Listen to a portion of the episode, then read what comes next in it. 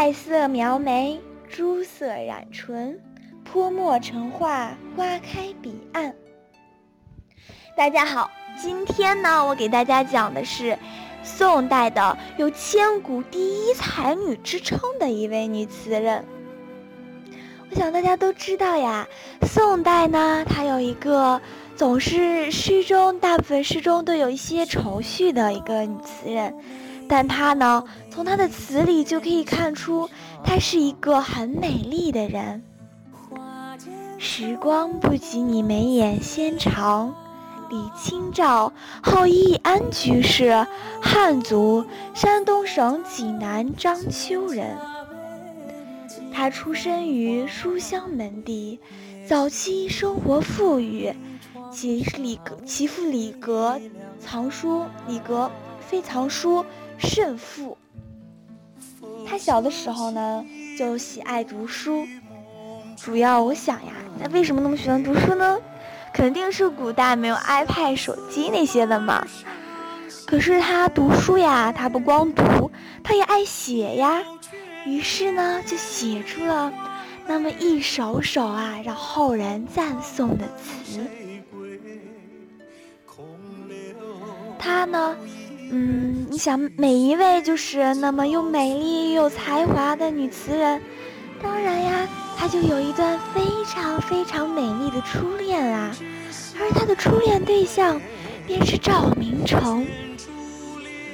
接下来我给大家介绍的这位词，这个词呀，也是因为赵明诚而做出来的《夏日绝句》。生当作人杰，死亦为鬼雄。至今思项羽，不肯过江东。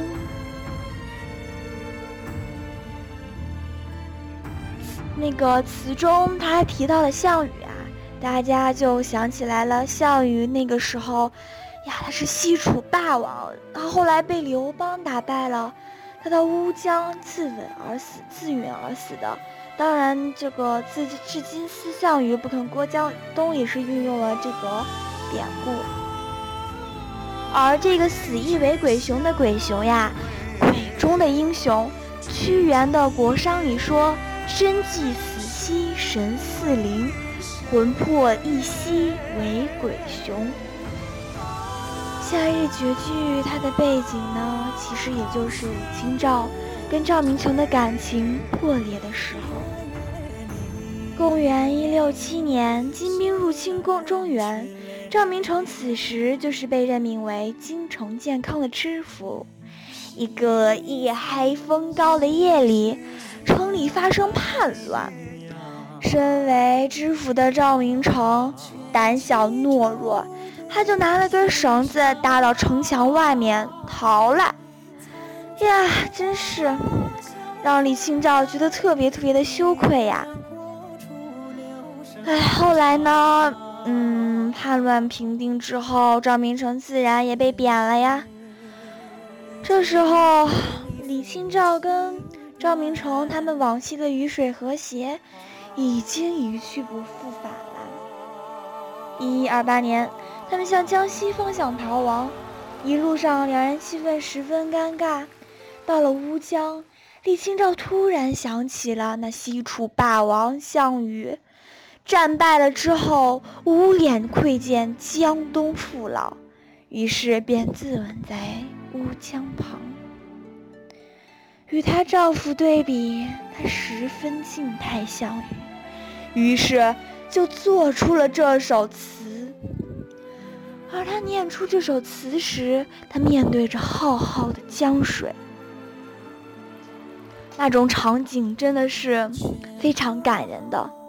赵明诚他此时就在李清照的旁边，听了之后心中十分愧疚，从此郁郁寡欢，一蹶不振，不久便疾病而亡。真的是一个非常悲伤的一个故事。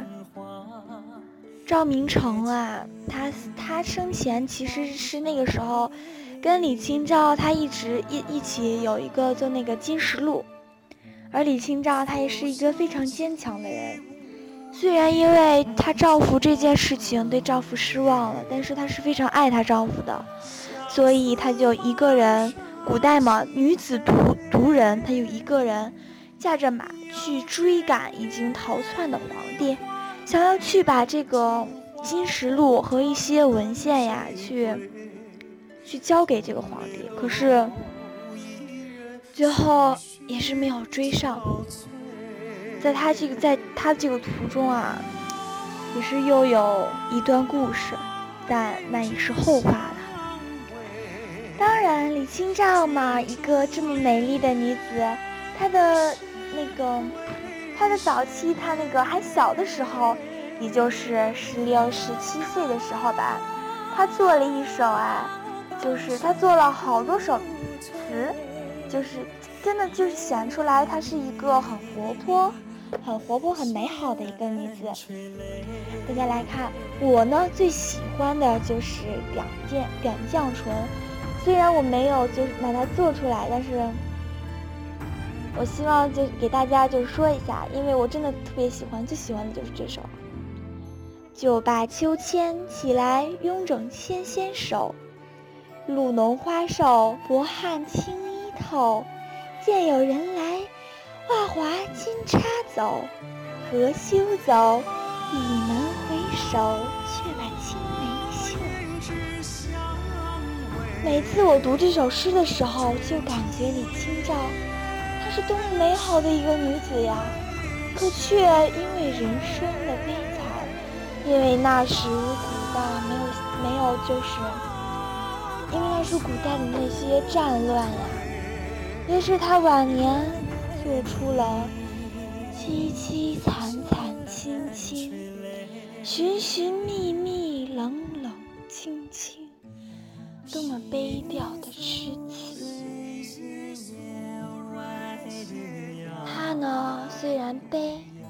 他也没有美好。他的悲中也透着他的洒脱。他是我，他我觉得他是一个非常令人敬佩的女子。嗯，其实李清照呢，她的每一首诗。